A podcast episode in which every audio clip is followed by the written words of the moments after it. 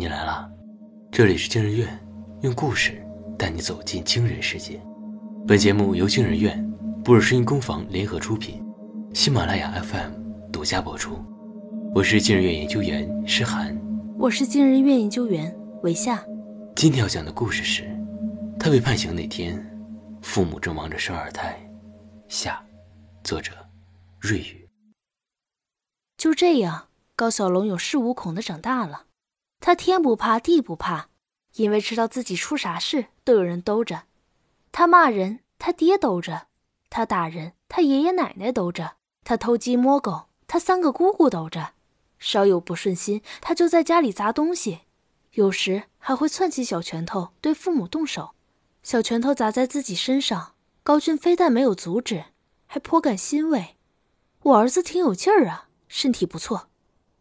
高小龙十二岁时，高俊刚刚换了一辆 SUV，高小龙吵着要试。高俊一想，反正儿子迟早都要学车的，不如先自己教。高小龙天生对机械感兴趣。只学了几次，居然就能顺利上路了。学会开车以后，高俊放心的把车钥匙交给了儿子，就这样平安无事的过了一年多。就连高家人似乎也忘了高小龙只是一个未满十四岁、没有驾驶证的孩子。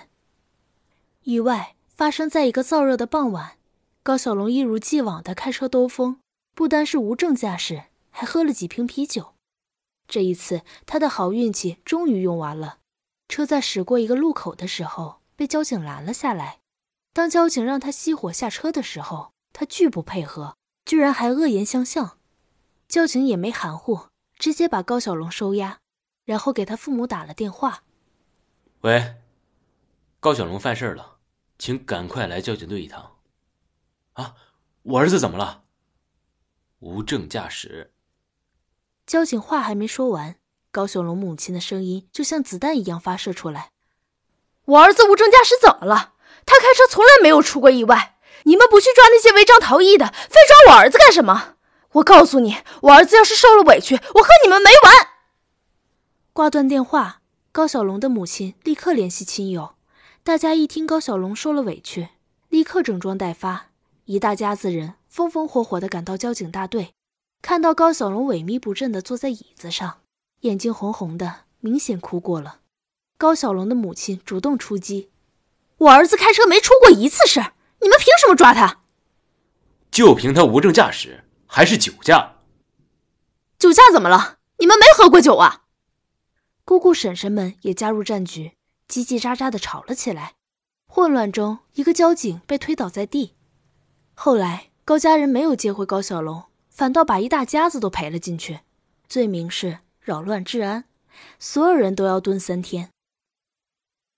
十六岁的时候，高小龙进了职业高中，学校里认真读书的人少之又少。高俊也不着急，儿子不喜欢读书这一点倒是和自己一样。我儿子从小就有商业头脑，读不了书又怎么了？以后有的是大学生给他打工。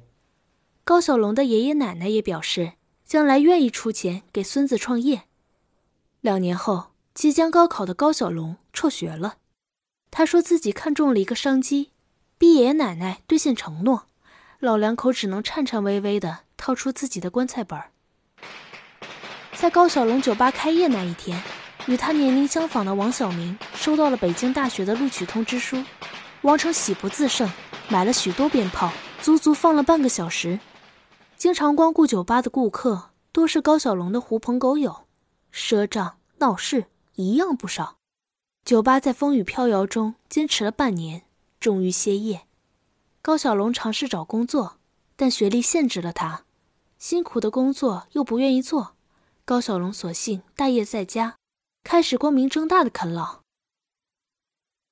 二零三七年春天的第一场亲子养育认证考试结束了，高俊和王成肩并肩走出大门，两人都松了一口气，尤其是高俊。感觉全身骨头都被抽走了似的，没有一丝力气。哎，你媳妇几个月了？王成比出了三根手指。三个月，你呢？还真是缘分，我媳妇也三个月了。高俊看着王成，好像在看一面镜子。你媳妇儿没事吧？没事，就是受了点惊吓，需要保胎。高俊的声音有些发颤。他真是想杀了他妈呀！还有肚子里的孩子，啊，孩子没事就好。天很蓝，高俊望着头顶的云朵出神。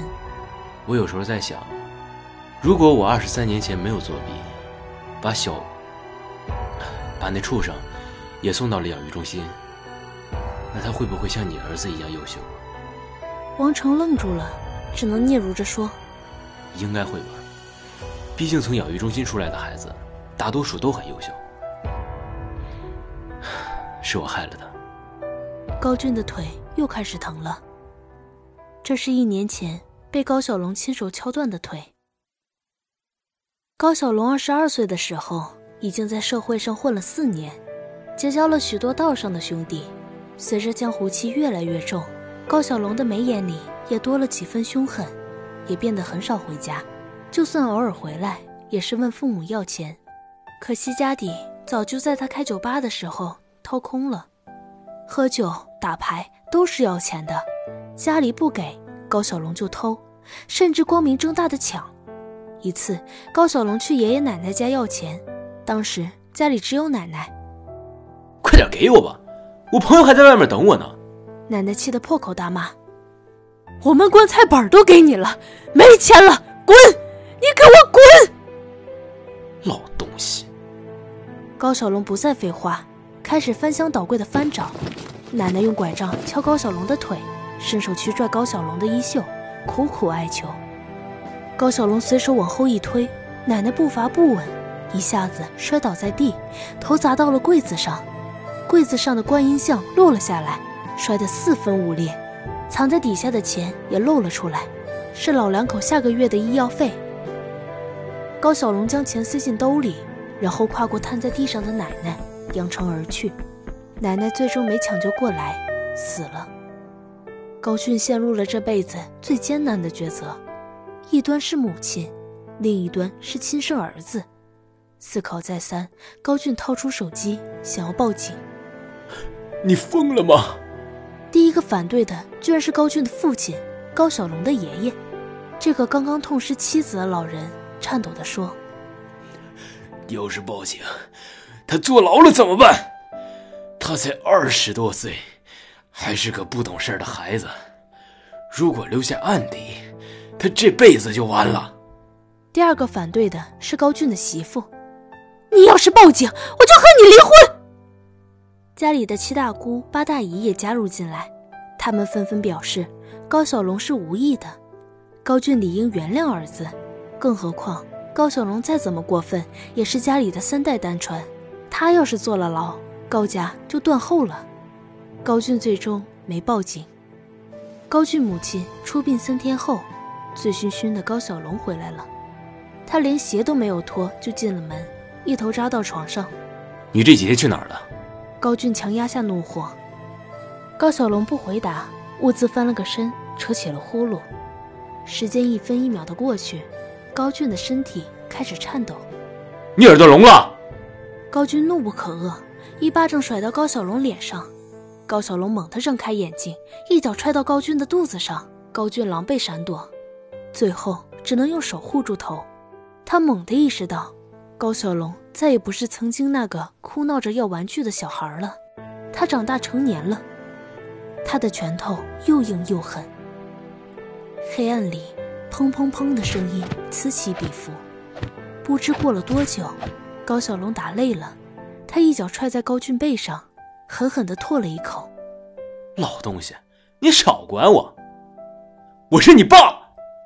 高俊含糊不清地说：“刚刚被打的地方像火烧一样疼。”你也配？高小龙笑了，雪白的牙带着寒光。他举起一个椅子，劈头向高俊砸去。我还是你爸呢！一声惨叫，木屑四溅，骨断肉裂。从此以后，高俊的腿长短不一，每逢阴雨天，膝盖都会隐隐作痛。高小龙走后，整整半年都没回来。高俊和媳妇商量，反正高小龙也没救了，不如两人趁着才四十出头的年纪再生一个。经过半年的努力，媳妇终于怀孕了。碰巧王成的媳妇居然也怀孕了，这一喜事让整个高家都兴奋坏了，尤其是高俊的父亲，强烈要求他们去国外做检查，看看这个孩子是男是女。高俊拒绝了，不管男女都是我的孩子，我高家的东西就是他的。至于那个白眼狼，我宁愿把钱都捐了，也不会给他留一个子儿。这句话。辗转飘进了高小龙的耳朵里。很快，高小龙回家了。当日思夜想的儿子出现在面前时，高母没有丝毫欣喜。他的第一反应是用大衣裹住肚子，怯生生的一笑：“你回来了。”高小龙一把扯开衣裳，看到他腹部已经隆起。去医院做掉。高母摇头，双手紧紧护住肚子。我是死了吗？高小龙面目狰狞，胳膊上的青筋暴起。你们是不是巴不得我死掉，所以又怀了那个小兔崽子？没有，我们只是太孤单了。孤单？我回来了呀，我才是你们唯一的儿子。高小龙抓住母亲的手，把她往外拽。高母拼命呼救：“啊，救命啊，救命！”敬酒不吃吃罚酒是吧？高小龙一松手，母亲摔倒在地，开始呻吟。高小龙来回踱步，思考如何解决这个未出生的炸弹。忽然，他看到厨房里的擀面杖。我当你是我妈才好好跟你说话，不要以为我怕了你。